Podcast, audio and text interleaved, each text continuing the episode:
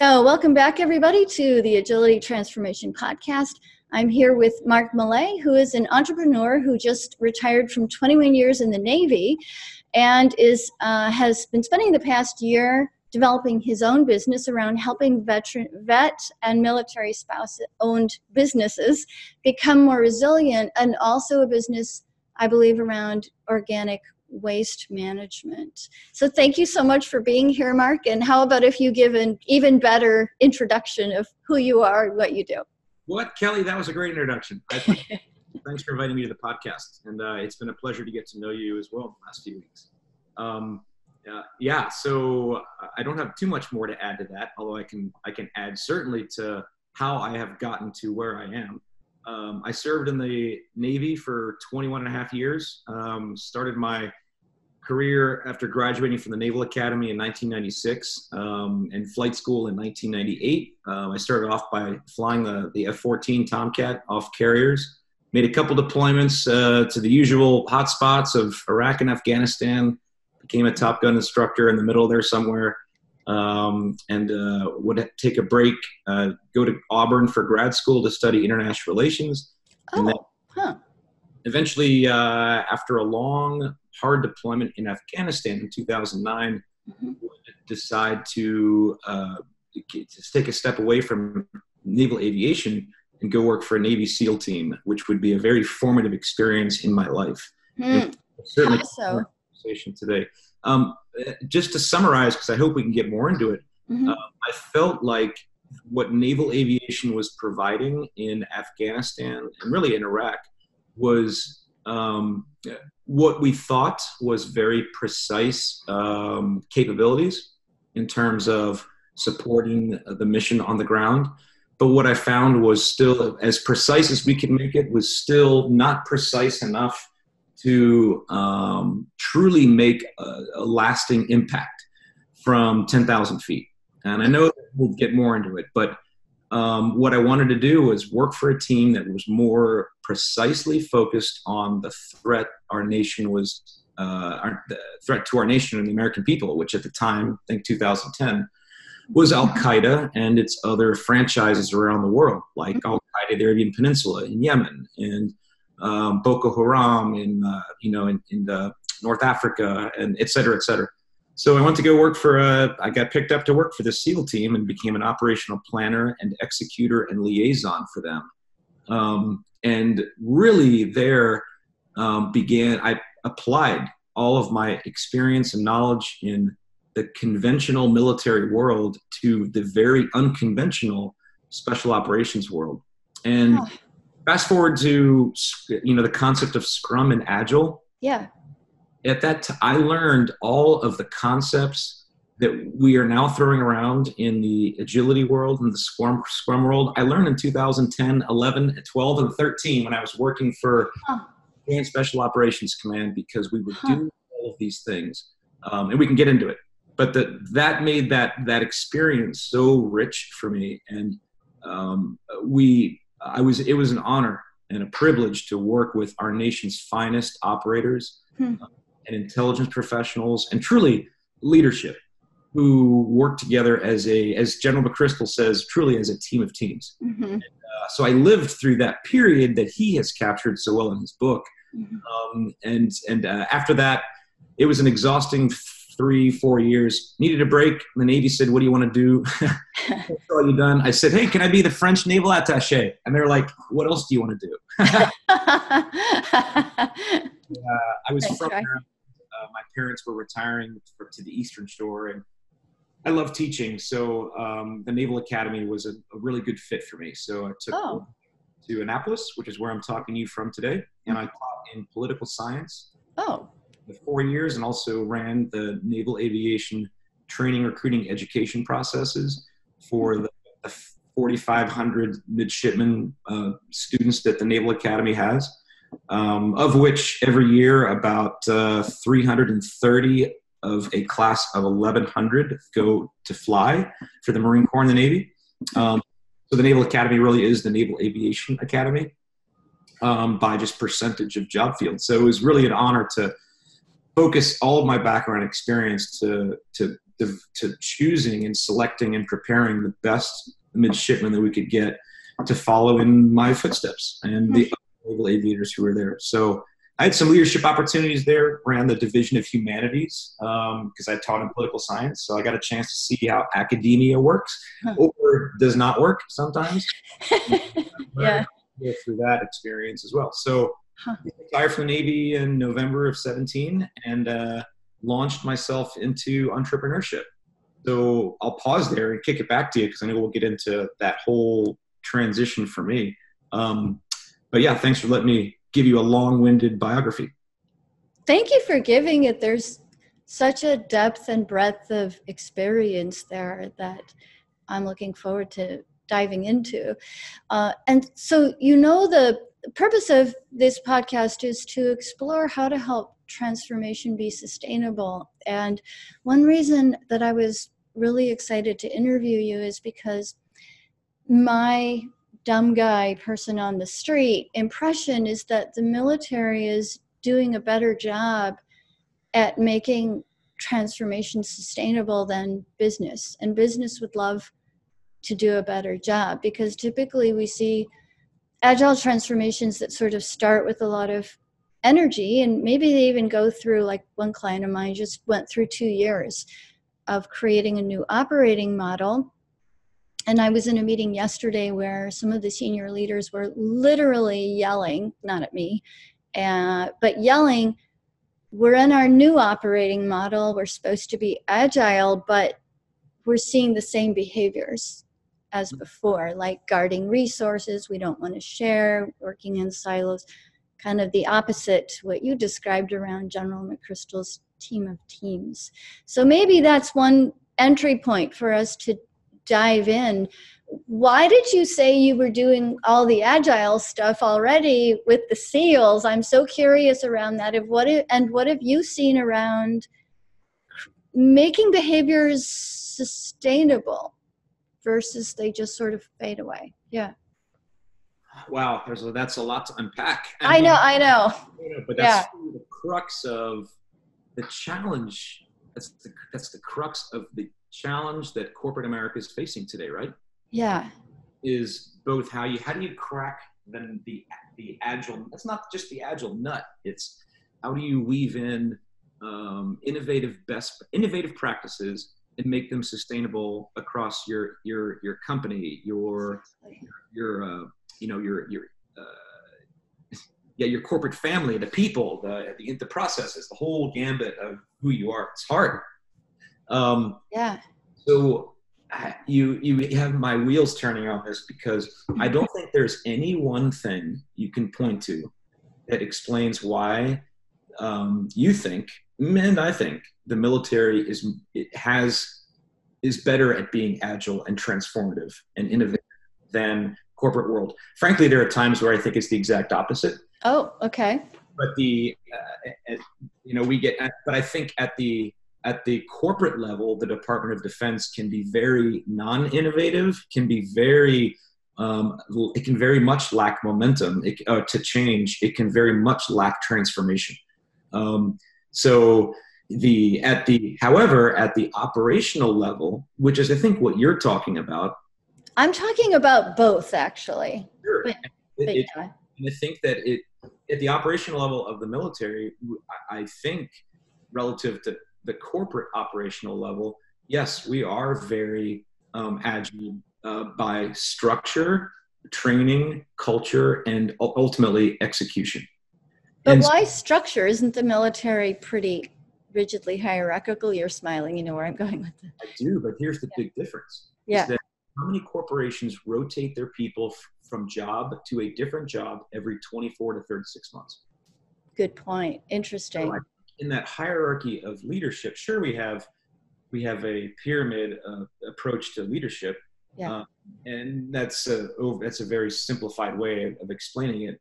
Yeah. So what's different about the military is its approach to um, manpower movement. Um, we have the same hierarchical culture as any corporate entity, but everybody in that structure, from the chief of naval operations and the chairman of the Joint Chiefs of Staff, all the way on down to the newest um, uh, ensign or or seaman recruit is going to change jobs every two to three, at the most four years. Hmm. What does is it allows the military to move talent around to uh, to, dis- to, to to disperse this training that everybody is provided across the fleet, which allows us to standardize our approach to so much rather quickly. It also allows us to prevent uh, certain organizations from becoming from becoming stagnant or or um, or just poor performing because you're going to eventually rotate innovators and higher performing people in there. At the same time, your higher higher performers don't just all sit in one spot; you rotate all them around. So the rotational approach to manpower in the military is a very innovative solution to our need to produce a standardized approach to business mm-hmm. to make sure that we had a, a, level operating field across the organization um, and also creates a rather exciting environment for people who like us we want to do change every few years mm-hmm. we want to try something harder and different and so it, it, was a it's a way to solve all those problems. It's it, corporate America can't just adopt and put in place into their structure, but it's something they need to think about. Is how they are um, they're they're enabling people who want to move to different challenges, but also how they want they need to prevent pockets of stagnation and pockets of innovation from from remaining in those locations in their corporate entities. And they all have them the strong performing unit and the poor performing unit. Yeah, everyone knows who they are. Um, and so I'm really intrigued by your comment that in 2010, working with the Navy SEALs, you were already doing agile. And yeah. um, and I'm I'm so interested in in the, the behavioral change and how to help that stick. And obviously, that was happening with you and the SEALs. So, in what way were you doing Agile already in 2010? And what are your thoughts on like how to help teams actually adopt the behaviors versus just sort of talking about the behaviors? So, I think we need to agree on what our definition of Agile is here, right? Great let's let's ask the guy who has no agile certifications or scrum certifications to define agility and okay scrum. okay so this is my favorite part of this okay so as i understand the big heads explain what is agile right? this is a head nod. this is a nod to nigel thurlow right and okay to, yeah you know the act of being agile is is being able to rapidly iterate your production processes mm-hmm. to inco- and to incorporate a feedback loop mm-hmm. in order to produce what the customer wants mm-hmm. to achieve higher higher uh, higher rate of success okay so to me that's a that's a quick easy sentence that is certainly could be added to to explain what agile is but i agree with that by the way and i do have a bunch of those boring certifications and and, i really like that definition maybe now that I've said that sentence, I can get a certification for it. So okay. as well. Um, that'll make Brian Rivera and Nigel laugh. So yeah. So you know, and, and, Kelly, it wasn't just the SEAL community. I think the reason that I I I I, I will tell you the reason that SEALs hire um, naval aviators to be their operational planners mm-hmm. is they have the same perspective on agility. But how so? well, the Navy SEAL isn't going to tell you that because they're like, well, I don't know what agility is. What do you mean? what they're going to say is like, no, you, you, F-14, F-18 strike fighter aviators have the same um, time on target approach to mission planning. And you have a common warrior ethos. Do you want to come work for us? so that's how the conversation is. Uh, interesting. Mm-hmm. Or in the agility world, what the what that translates to, if you have the agility translator, is yeah. Yeah. is oh you you have the same ability to rapidly turn com- com- the command the, the the corporate intent uh, and available resources and to plan a complex operation to in the allowable time and to take changes along the way during the planning mm-hmm. and to and to produce a plan, to brief the plan, and then to execute the plan, knowing that contingencies are going to pop up the entire time, and we will have briefed those contingencies, and we'll deal with them the best we can. And you know what? Sometimes we're 70% is all we're going to achieve. And if we need to achieve that other 30% to get to 100%, we're going to go back, we're going to fix it, we're going to do it again the next day. And we're going to we're, we're going to do that iteratively until we succeed. That's really what the the agile, you know, how the agile and the SEAL, the special operations community would come to agree with that concept. Now, that's how naval aviation works. Hmm. We, it, it does it, it, it is the PDCA cycle. Mm-hmm. Uh, you know, um, plan, do, uh, what is the C? Check, and then act. Yeah. So we plan it. We take the the the commander's intent. We plan the mission. We with all available with the available resources. We um, we do it. We come back. We literally go down to the ship's intelligence center and the carrier. We share our videos and our tape from the flight. Mm-hmm. We, we tell them everything we experienced. Check, check, check, check, check. They send that back to higher headquarters, and then we as aviators go back to our little um, briefing room on the ship. It's called the ready room, and we spend an hour debriefing the evolution so that we as a group are better prepared to do that same kind of mission better the next day. That is agile, and that is really it's Scrum. You're just not developing software, so it's uh, it's the same thing. So that's the approach that that I took to the special operations community, and it wasn't like anything new. That's why they hire us mm-hmm. as aviators, strike fighter aviators, is that we have that approach to doing business. And they, and so there, I just simply applied that same um, PDCA agile framework to everything we were doing, whether it was planning a hostage rescue out of Somalia or trying to, uh, you know, uh, let's see, trying to, to, to remove an Al Qaeda threat from the desert of Yemen, or we were organizing ourselves to capture Osama bin Laden. Mm. apply the same basic planning framework. Can you think of a true life story that's, of course, declassified that you could tell in which you you did the PDCA loop, something changed while you were trying to execute, and then how you adapted? um, yeah, and I, I think the, the the story will you'll remember this one. Okay. And I'll be I'll be as brief as I can. Then you can ask follow on questions. Mm-hmm. Um, this is the it is early May of 2011, and if you recall, um, uh, the United States was able to U.S. Navy SEALs were able to kill Osama bin Laden on the evening of May 1st, 2011. So while that was occurring, I was actually aboard a ship, the USS Boxer, um, in the Gulf of Aden, which is uh, for the geographically challenged. It is uh, in the it's in the Arabian Peninsula um, off the coast of Yemen. So think between Yemen um, and Djibouti, um, Eritrea, that area of the world.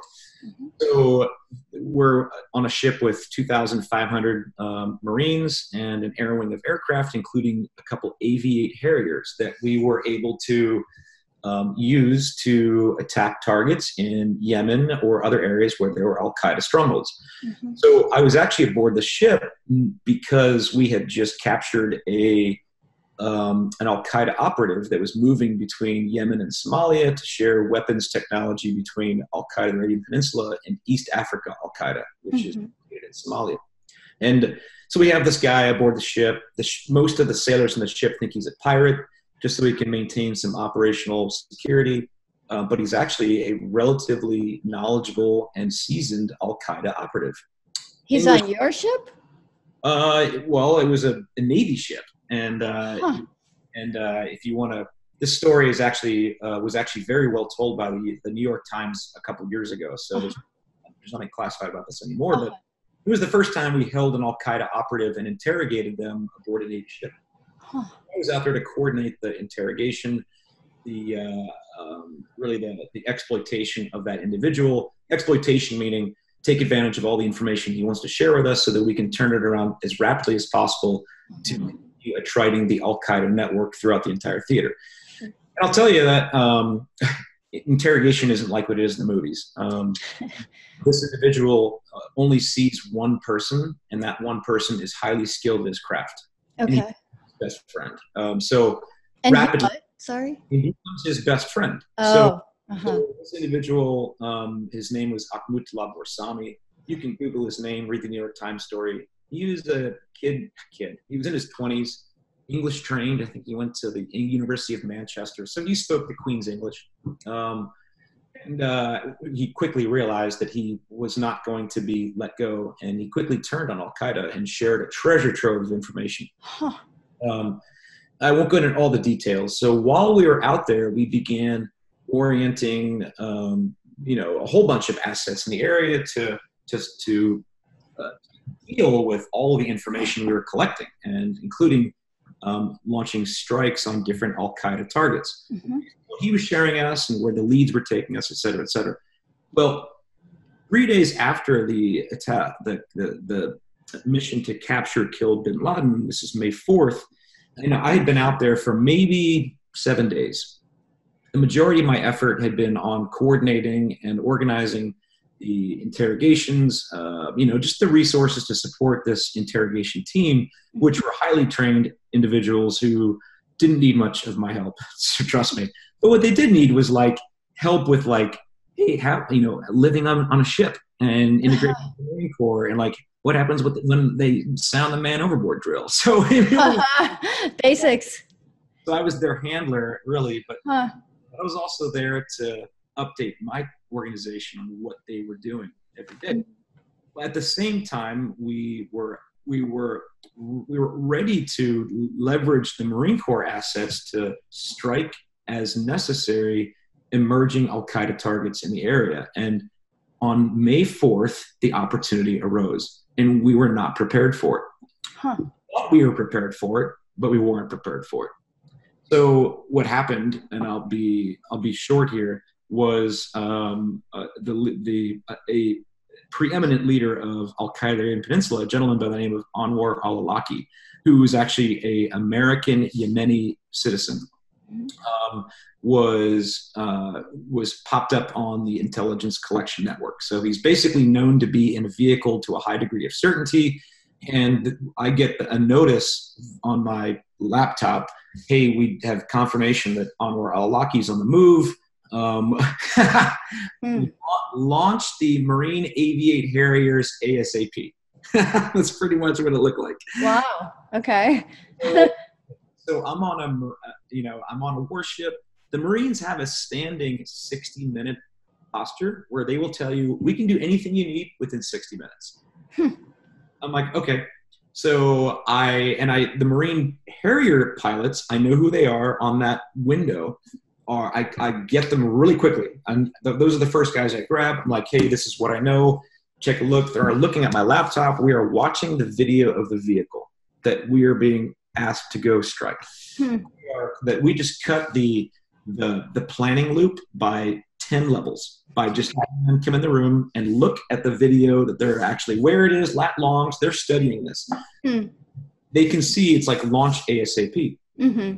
So they're immediately plugged in, locked in, see what they're doing, and at the tactical level, operators knew exactly what they needed to do Hmm. within, within three minutes.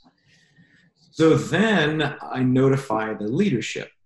Hey, Colonel um, and ship captain, Colonel of the, the Marine unit out there called an expeditionary unit. Just had we just got we've been the task force has asked us to launch two AV-8 Harriers to interdict Anwar al-Awlaki ASAP. What the, what the organization immediately did was it went into its 60 minute planning cycle. Interesting. Okay. And what did that look like? looked like here's what it looked like it looked like a corporate meeting where stakeholders were brought in to talk about the weather the shift position the um, what the menu for evening meal was how the things that might be that might be impediments uh, and it was a I, I, i'm joking about the meal of course but it was immediate they they they took probably 30 minutes to organize this meeting And then when everybody got into the room, this very cramped room, it was a review of most everything we already knew. Hmm. Uh, here's the intel that we have. And I'm, I was thinking, I just gave that to those guys 25 minutes ago, and there's and and then here's the here's the weather. Those two pilots know what the weather is. Huh. Here's the ship is. You, the, sh- the, pilots know where the ship is. Huh. And what, what, are the what are the anybody have any concerns? Well, I'm not sure. What's the rules of engagement? Like, sir, this is Anwar al-Awlaki. He's now the number one threat to the homeland because we just killed him last week. And he's driving away while you guys waste time.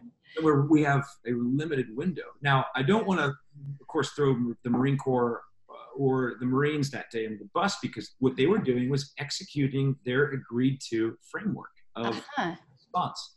Okay. And I was reminded a couple times our contract with you is 60 minutes to get aircraft off. And they were like, we are going to do everything we can do to minimize risk, but we're going to give you, we have to get those aircraft off at 60 minutes, right? I'm like, those pilots were standing next to me within three minutes. So, unbeknownst to the leadership, maybe it was known to them, the two Marine pilots actually had run to the flight deck and skipped the brief. They weren't even in really? the brief. Huh. So they understood the importance at that tactical level. And they started up their jets. So I was expecting them. And now, I, what I now know is that they weren't going to get airborne until that brief and everybody was on the same sheet of music. But what what was not planned for, I should have known, was that one of the AV-8 Harriers couldn't start. It had an engine malfunction. Oh. The other AV-8 is 100% ready to go. So we, as we finish this brief and we walk back into uh, the Intel space where my laptop is, where I can communicate, I have all the Intel, the word comes to us that one of the air, aircraft is down. Uh, can't fly. I turn to the Marine Colonel and I, I say, Sir, can we launch the single AV-8? We're, we're running out of time. And he goes, I will not send one AV-8 over, you know, over into Yemen at night. He's like, I won't do it. Hmm. So I'm like, Colonel, I, I think I said something to the effect of, Colonel, this is the number one threat to the American people. Hmm. Isn't this where we accept a bit more risk? I, I may not have been that um, diplomatic, um, but he processed that and he's like, "I will not, I will not accept that risk." Huh. So we immediately had a instant, okay, organizational disagreement on yeah how to handle not the priority. Nobody was arguing that this was a priority. It was we're we're arguing acceptable risk. Huh. So we had never our organizations had never encountered this kind of challenge together. So I did what I felt was appropriate. I pick up I picked up the phone. It's like the red line to my command, which is in Virginia Beach, and I said, "Colonel, would you talk to my boss, the Navy captain?"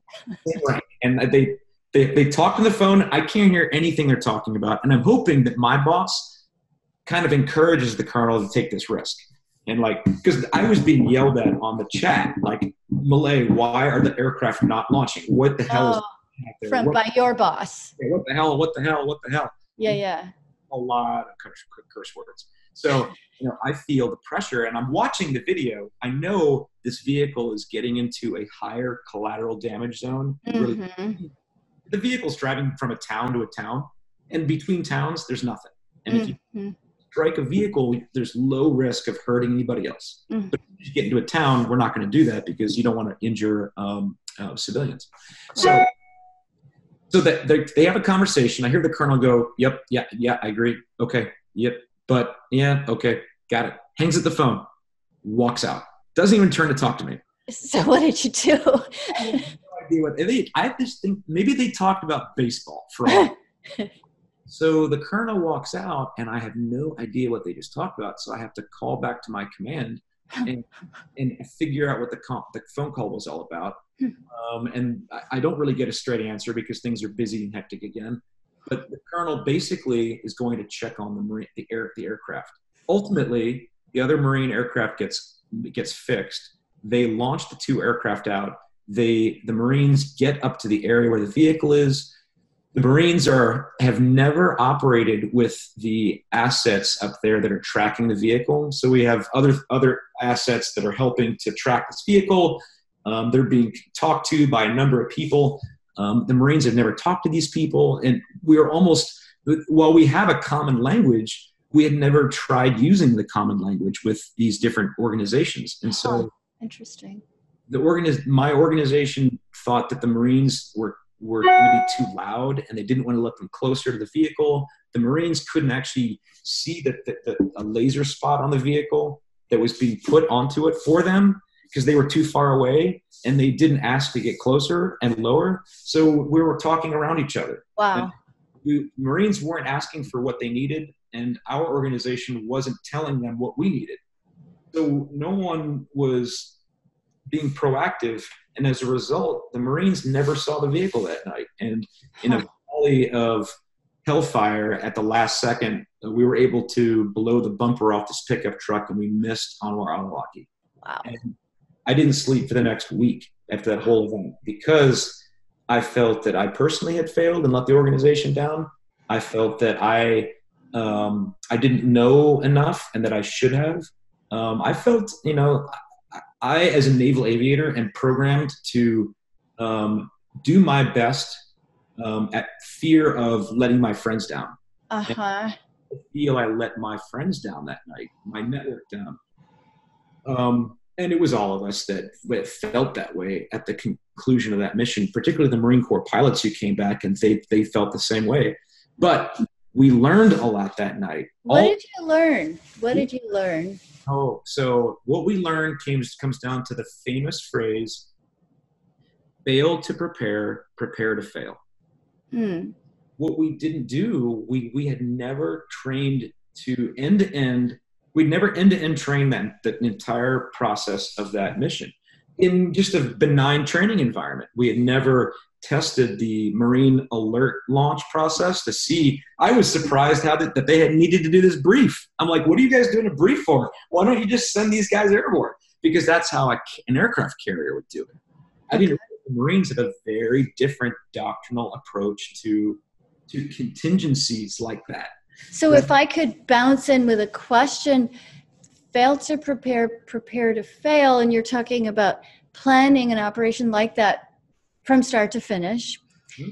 But I think the thing you're also talking about, correct me if I'm wrong, is joint planning between your organization and the other organization. There's so many parallels there to corporate and agile of because people talk about silos and you know we do the thing but then this other silo say security or whoever they slow us down or legal um, and what you're talking about is how do you get out of the cluster and help the different organizations not only just align around a common mission which is get the bad guy in this example but actually plan that collaboration, including what are the behaviors and success signs, if I'm hearing you correctly. You know what, Kelly, you're going to love this, but so we we triaged. Um, I should say we debriefed that entire event, right? Uh-huh. We collectively, uh, and this is much broader, decided that in order to prevent failures from like this from happening again, we need to train and prepare. We need to better understand each other's capabilities, limitations, train together, have organizational understanding, so that the next time something like this, the contingency pops up like this, mm-hmm. rapid reaction pops up, we can we are much better tool to respond to be more agile to respond, right? Mm-hmm. you know, we, we then created a training program that would start there with that event. And, and then it would broaden to touch every deploying Marine Corps unit with the special operations community. Is that right? You know what we called the training? What? Agile Quest. Really? what a coincidence. it just warms my heart because uh-huh. that's exactly what we needed to be. Was we needed to take these high performing teams, but we needed to make them more agile. And it wasn't just a matter of like you go be more agile. Yeah. We need to, we need to sit down, understand each other's you know uh, capabilities limitations and then we needed to go train in an environment into which we expected into which we knew we were having problems with which was this very rapid iterative um, strike sequence against al-qaeda targets right but how did you simulate that because the key words you're saying that are standing out to me are trained in that environment you know i've given countless workshops where we're in the workshop and everything's beautiful and fairies and Disneyland, but yeah. you know they at the end of every workshop they're like can i have can we have more examples related to our industry and what we do and totally fair and what i've learned recently in cognitive science is people actually don't learn maybe less than 1% unless it's not only in their context but they can also construct both their own learning and their own behaviors in their real environments so yeah, how did you kind of that? This, this is a model of operational training that the mm-hmm. Navy Marine Corps use every day. In fact, right now, as you and I are talking, somewhere in some dark spot in the world, there are carrier aviators who are doing training off a ship. And they're likely located near a combat zone. Mm-hmm. So wherever we are in a combat theater, we are constantly doing training for um, all of our mission sets and that, that's just a, a, the culture that we have now that specific event how we handled it literally we literally um, a couple days later we moved the ship not a 50 miles closer to the, the, Djibouti, which is a country we have bases in and we operate out of. Mm-hmm. And we literally um, put the same a, uh, AV-8 pilots into a training range in Djibouti in their aircraft with the same people that were helping out that night that that we couldn't solve that problem with and they basically conducted a similar style um, strike onto with no weapons just everything simulated mm-hmm. onto a random vehicle driving down the road in Djibouti and so we did the same exact thing with the same exact people and we did that over we did that with all of the air crew on that ship so that they all could see how this really should, how could really should work, so that the next time I did it, there were far fewer questions. And we call that Agile Quest. And then advanced. You gave them the experience, right? That seems like what was different. Not just the concept, now go apply it, but you gave them the experience of it. And they also had a chance to sit down and talk to these all these other people involved so everybody knew what everybody else was doing we didn't train them to be cross-functional in that sense of agile but they knew what to expect from people as opposed to that night where they didn't even know who people were. Who, who's this person talking to me? Oh, interesting. That's quite. A... I don't even know who these people are. So yeah. Explain that, and then we took that framework back to the states. And before a ship like that deployed, we would actually send them up. We did this in Virginia Beach. We would literally have that ship sit 20 miles off the beach, and we would we would run a vehicle around town and that was our target vehicle we would do the same things we would put uh, we would do some signals intelligence collection on that vehicle and we did the end-to-end processing so that the marines and the navy could see how the special operations community does this very precise targeting interesting and they were exposed to the whole end-to-end process that in the special operations community at the time they called the f3ea cycle which was find fix finish, exploit, evaluate. Mm, okay. This is all like PDCA, right? Yeah. It is PDCA. It's just differently named. Yeah. but we introduced all the players who would see that and what what what are the what are the steps mean and you what Agile Quest did is it, it brought it brought uh, it brought uh, organizational understanding, but importantly, it brought organizational trust between organizations that typically would not operate with each other. And when I learned that night with that Marine colonel sticking his finger in my chest, telling me that that he was not going to accept that risk, was that he not only was not going to accept that risk, he didn't trust my organization's assessment of the risk. So we didn't have an understanding of risk, and mm-hmm. Agile was focused purely on leveling that playing field, both at the organizational leadership level all the way down to the tactical operator level and it still is occurring today. What you know? did Agile Trust do differently to to raise that level of trust between the two organizations? Because often in Agile conversations with companies, I hear people say we need to trust each other more, and then I look on the other side of the room and the the body language is no effing way am I gonna. Yeah. So what did that operation do differently? Yeah. So how do you do that? So um, I'll give two two ideas, and there's probably we could probably brainstorm ten more ways this worked. But mm-hmm. the two ways we built trust. One was um, opening the kimono. So by opening okay. the kimono to your organization's capabilities, but also your limitations to another organization, and really bringing them into helping them understand your mission, your capabilities to achieve the mission, but also your limiting factors, which is why you're approaching them for help. That organization is far more likely to trust you as you open your kimono and reveal mm-hmm. your weaknesses. What do we call that? Transparency. I thought you were going to say vulnerability. Through transparency, well, uh-huh. right. Transparency reveals your vulnerabilities, but yeah. This case built strength. Because so that's like a cool idea but if i put myself in their shoes it's like woo uh, i don't know if i feel safe about that you know i don't want to look bad so how do you deal do it you do it kelly is you you approach them and this is the job of people like me is like in, as a liaison from my organization it, it, this is a this is a special operations unit. They're navy seals they're not they don't speak navy speak they speak special operations speak. Uh-huh. There's someone like me who's a naval aviator. I speak Navy speak. I also speak Marine Corps speak because I fly with, with Marine aviators. They don't send Navy SEALs to the Marine Corps to go broker this trust and understanding because they don't speak the same language. Mm-hmm. Instead, they, I'm exaggerating, they could do just as good a job. But instead, they hired someone like me who can speak their language and say, hey, this is what the SEALs mean. This is what the SEAL community is looking for. And this they, they need help with. You know, they need help with the things that you guys have, which is you guys are really good at like you have fixed wing aircraft, you have you have a bunch of highly trained operators who are great at at um, um, you know recovering downed aircraft at, at, at, embassy reinforcement. Give them a list of things the Marines are great at, but that's what the, the SEALs don't have.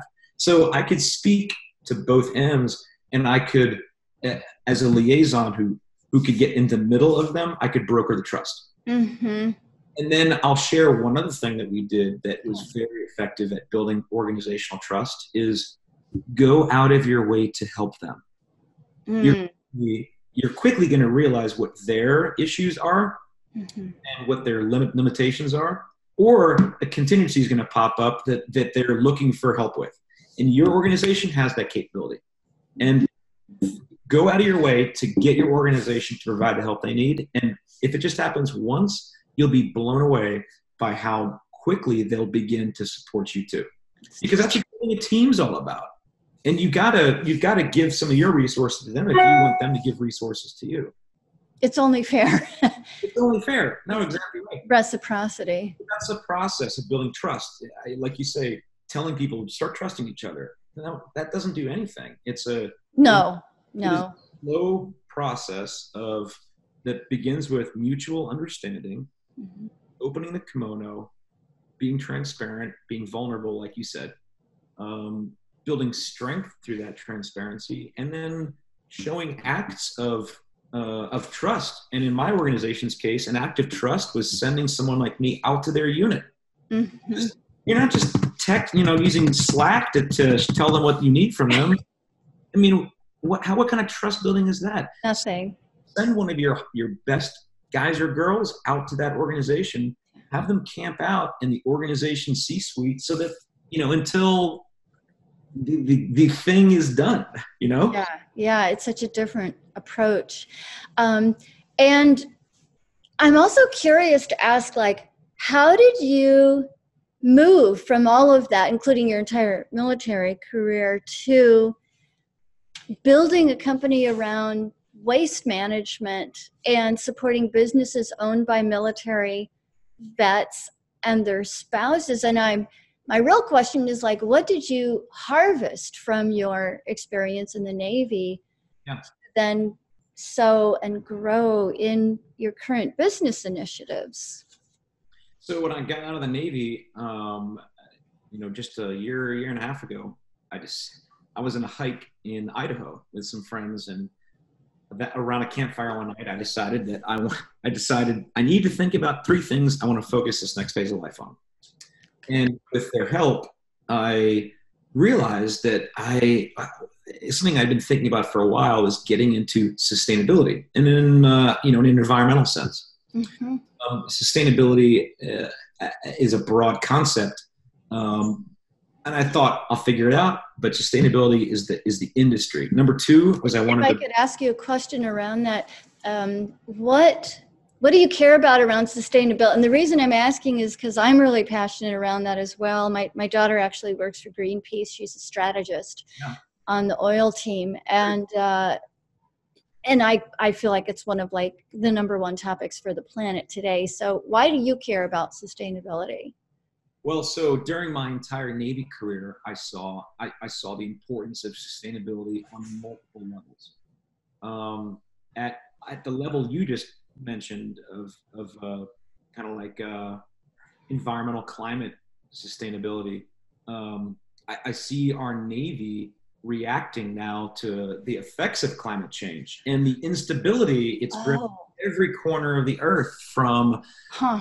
arctic melting creating um, thinner sheets of ice that chinese icebreakers are beginning to plow highways through for chinese shipping mm. how that's going to tilt the, earth, the world's balance of trade and our navy's not prepared for this um, all the way to gosh, the you know you look at the migrations out of um, the Middle East over the last two three years into Europe, and I've read some fascinating reports of how much of that is actually um, um, drought and farming stagnation caused. Hmm. Uh, you, the whole Arab Spring is purported to be a result of a single um, guy who could no longer farm, who's trying to peddle his wares in the street um, which you could trace back to climate change. Now that's more anecdotal, but I think that you could come up, we both could come up with dozens and dozens of examples around the world of how uh, just climate change. I'm not talking about who's causing it, but just climate change is mm-hmm. a, You're seeing it. of national security concerns in the United States, and I've been watching these my entire career. Mm-hmm. Um, it's never been lost on me that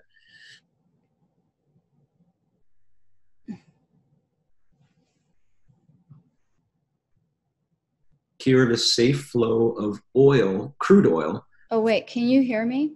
Yeah, I can hear you loud and clear. Okay, I heard it's never been lost on me. never been lost on me. Uh, but wait, can you just, I'm going to go like this one, two, and start with it's never been lost on me. So one, two, three. So it's never been lost on me. In fact, it's been taught to us uh, as young naval aviators the reason that our American Navy is so involved in the Persian Gulf, the Arabian Sea, is to ensure the safe flow of crude oil from our Saudi and even Iraqi partners um, to the Japanese and European oil consuming markets. Mm-hmm. And that happens safely. The, our, our job there is very tied to, to the fossil fuel dependencies of those major economies. And so um, to be in the, in, in, the Navy and not pay attention to um, issues of sustainability are huge. And then, you know, you know, talk to the any number of family members of the dozens and dozens of Marines or Army soldiers who were killed in convoy operations in Iraq or little in Afghanistan that were hauling heavy or heavy fuel oil deliveries to our forward operating bases. Mm. Um, so many of our of the Department of Defense's energy initiatives are to do anything we can to remove oil and, and gas and diesel from trucks moving across dangerous areas of the world. So that and that's what drove so many um, renewable energy projects at the department of defense. The one that i found fascinating under my very nose at the naval academy was a food waste to electricity project called waste to watts Called what? Waste to Watts. Okay. It was just a rapid innovation program funded by the Navy um, to the Naval Academy's Mechanical Engineering Department. And I found these guys who were working on it, got it, had breakfast with them, offered uh, to learn, learn with them, and turn some wrenches. Before I knew it, um, we were in the final stages of the project. I was applying to win a state grant from Maryland's Energy Administration to commercialize the technology to a beef cattle feedlot. Um, and then we that we're off to the races. So what I was working on was a food waste biodigester that um, was answering the Marine Corps' need for more renewable energy sources at their forward operating bases. Interesting. Were remotely operated, so that Marines weren't becoming digester operators. Was was air and ship deployable, so think shipping containers, and was low cost and uh, was uh, um, and, and could produce electricity. And we found the Naval Academy. Well, my my then partners found the Naval Academy a perfect location for it because of the consistent supply of food waste from the dining facility from 4,500 midshipmen. So that's how I got involved with that uh, that innovative project. That's fascinating. And what about the military vets and spouse-owned businesses? Yeah, so as I got into, um, guess what? I'm building a business, and I have no idea what I'm doing. So, plugging join in. the club, right? Um, and here's where I am just humbled by all of the programs around the country that are offered for free to veterans and military spouses who are interested in becoming entrepreneurs, who are entrepreneurs, who are already small business owners, and all of the issues and things that you, you encounter along the way. So I plugged into a couple of these programs. One of the best I'll plug is Patriot Boot Camp, which is a um, a two three day um, kind of like an entrepreneurship laboratory incubator um, that teaches you. Uh, it taught me there are big problems in this world. Many of you who are veterans and military spouses have some amazing ideas from your experiences. There is big money to back those ideas. Mm-hmm. Let's talk about how to make that happen. Mm-hmm. I walked out of that program confident that even in the world of organic waste digestion, something I have no experience in at all. You know, I could do this. I could do something that complicated, and it gave me the the, the confidence I needed to get in, into entrepreneurship. So, to answer your question, though, over the next nine months, I became very deeply penetrated into the veteran and military spouse entrepreneur and small business world and their allies, all these different organizations that want to provide support. Um, and I will even include, you know, uh, our friends at uh, Toyota and Toyota Connect, who are eager to help veteran uh, and military spouse business people leverage uh, the Toyota flow system and and scrum the Toyota away. So people like that who are like, hey, bring these people in. We'll, we'll they don't we'll, we're gonna we'll give them scholarship money. We just want them to benefit from our programs. There's dozens and dozens of these amazing organizations out there. I've now plugged into all of them, and I realized, you know, uh, the organic waste business itself, while making an impact, it was not becoming a sustainable business fast enough for me. Okay. I was not able to pay the bills. So I needed to find other ways to do this. And I, I just began leveraging my network. And what I was encouraged to do and inspired to do was to begin partnering with entities that want to provide tools to help military spouse and veteran businesses be more resilient, lean, agile, and environmentally sustainable. What a great combination. And if I put myself in the shoes of the Toyotas of the world, I'm guessing I would be thinking, okay, so these veterans and their spouses have such a breadth and depth of experience in areas where typically our other employees don't and they could bring something incredibly valuable to the organization. So it seems like a scenario to me where everybody wins. Everybody could win of creating yeah. this partnership. Oh absolutely. Absolutely. And you know what you made me think about is um, when you and i were were uh, working with toyota two weeks ago you know your level of expertise in agility and in scrum is hundreds and hundreds of times more than mine. And yet we have, as you, as we talk, we understand each other. Oh yeah. I think that that is true about, you know, so many of my colleagues in this tribe of veteran entrepreneurs, uh-huh. spouse entrepreneurs, we, we all speak that language. And mm. so that's, that's something that the corporate America and um, I hope um, can leverage. Mm-hmm. And perhaps, you know, I, no, I don't have a lot of experience in company X's product and, or development. But what I do have is a very is a, is an agility based approach to yeah. to operations and yes. planning and management and leadership. And that's gold right there. And how exactly. So i think that that um, making those connections is something that i want to get more involved in. I just don't know how to sometimes you know because mm-hmm. the different languages that we're speaking. And so that's why going getting involved in scrum a toyota way yeah.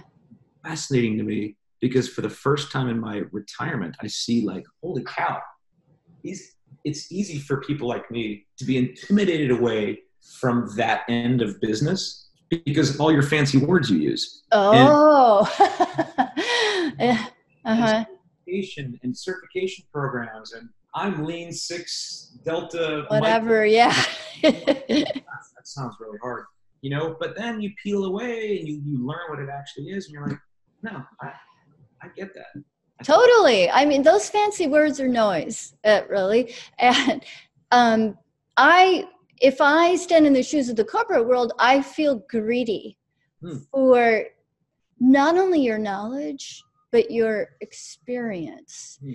Because specifically what you bring specifically is something that the corporate world is in dire need of which is how to translate theory to action so kelly you know what the challenge in that is and i want your opinion on this mm-hmm. um, because i think we we share mutual yet different world perspectives mm-hmm.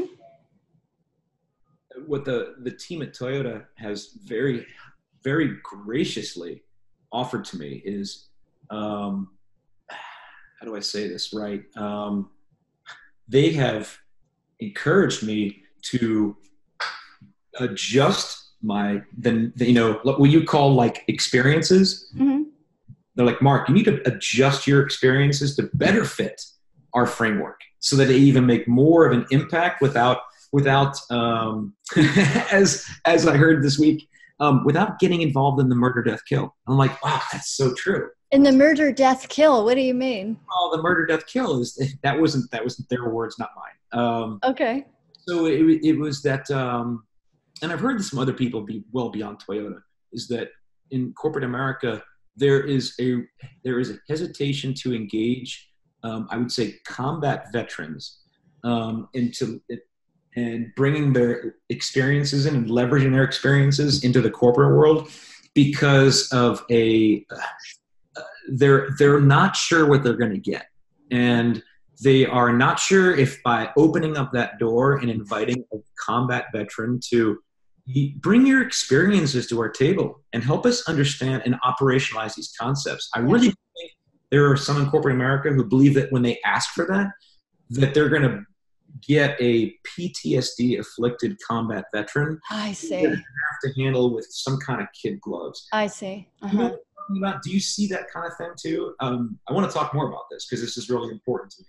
Um, what I do see is in corporate, um, many, mostly what I've seen in corporate is they want to benefit from the experiences of veterans, um, but they make it kind of a I bumped my microphone. They make it a kind of a a big upfront thing, like do we make this big move of say hiring them or not, versus let's try a small experiment.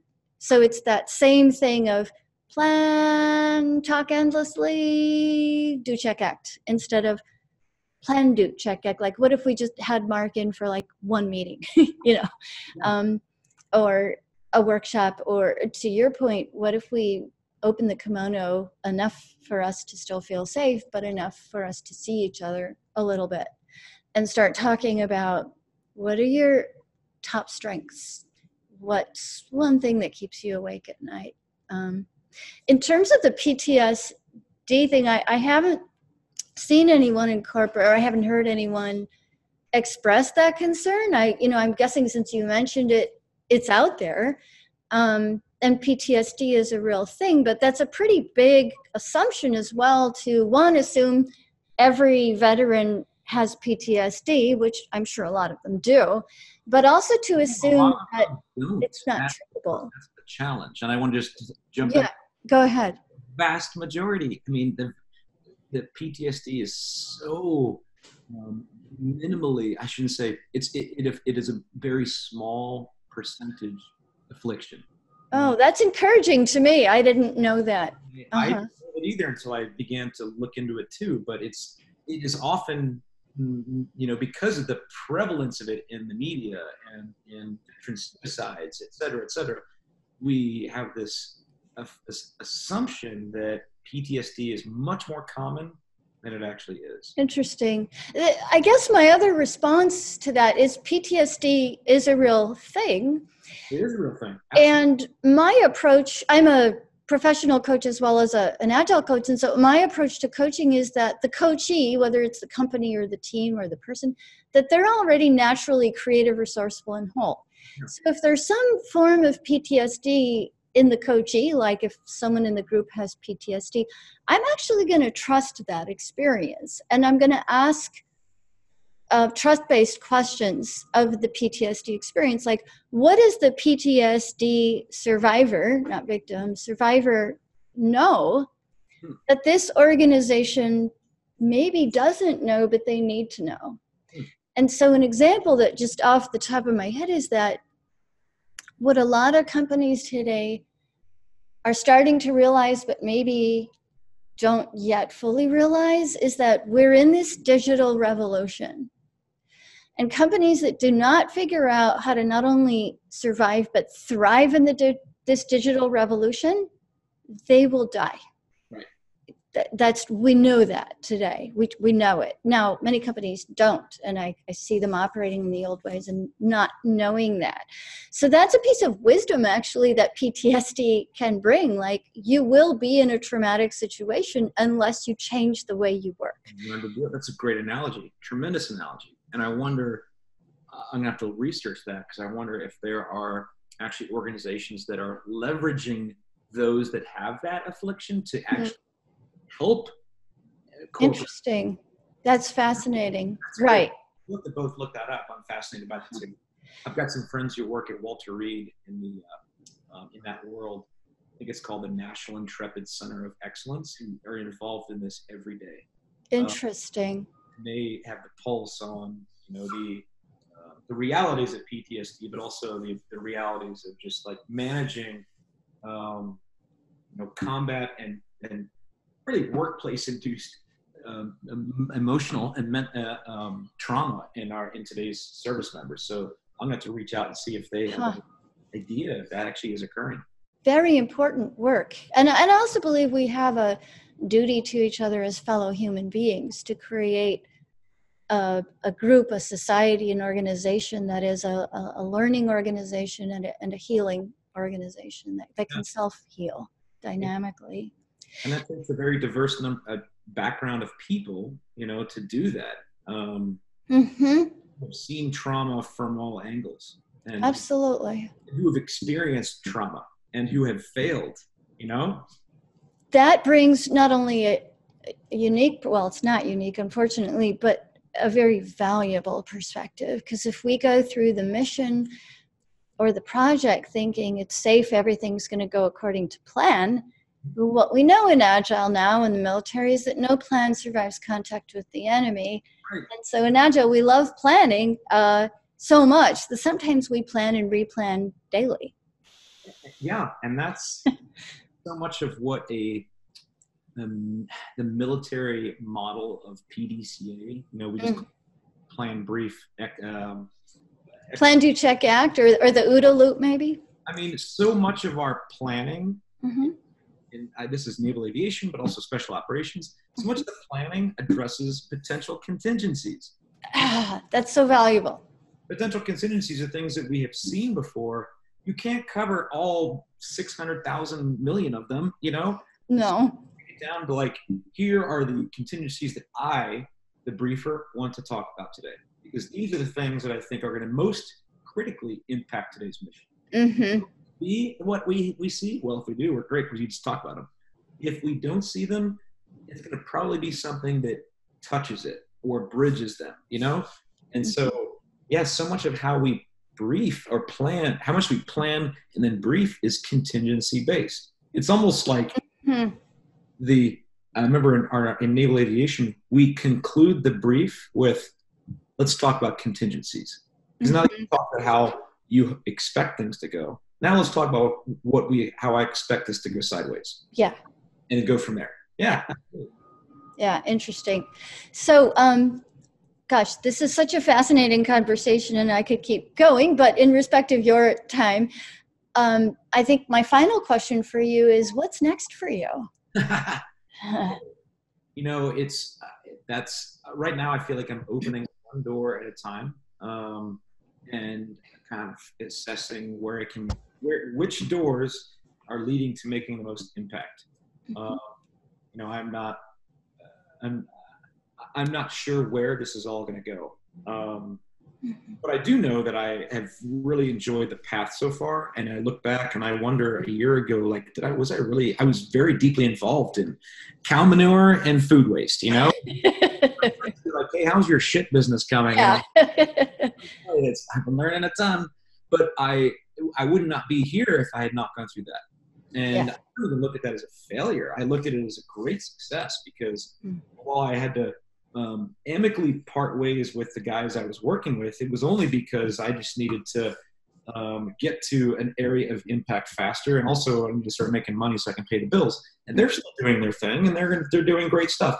But what's next for me is open is beginning to um, identify other organizations and businesses who are like-minded in wanting to make a positive impact in the in the in the veteran and military spouse business world. And I'm a, I've identified a, um, a, a, credit card processor for one that wants to reduce fees, and they're a great partner. And I welcome anybody out there who's uh, a military-owned business, a veteran-owned business, or a military spouse-owned business to contact me, and I can I can I can look at how they're processing their merchant credit card uh, and do it more transparently and lower rates than anybody else out there. Well, I, have really enjoyed this connection with Toyota and Toyota Connect through my friend Brian Rivera, whose company AGLX has been building high performance team coaching alongside Toyota's um, agility and Scrum coaching, merging the two um, to really uh, and produce the Toyota Flow system. I'm really enjoying working with them to sh- bring everything that I shared with you today to what they're offering as well.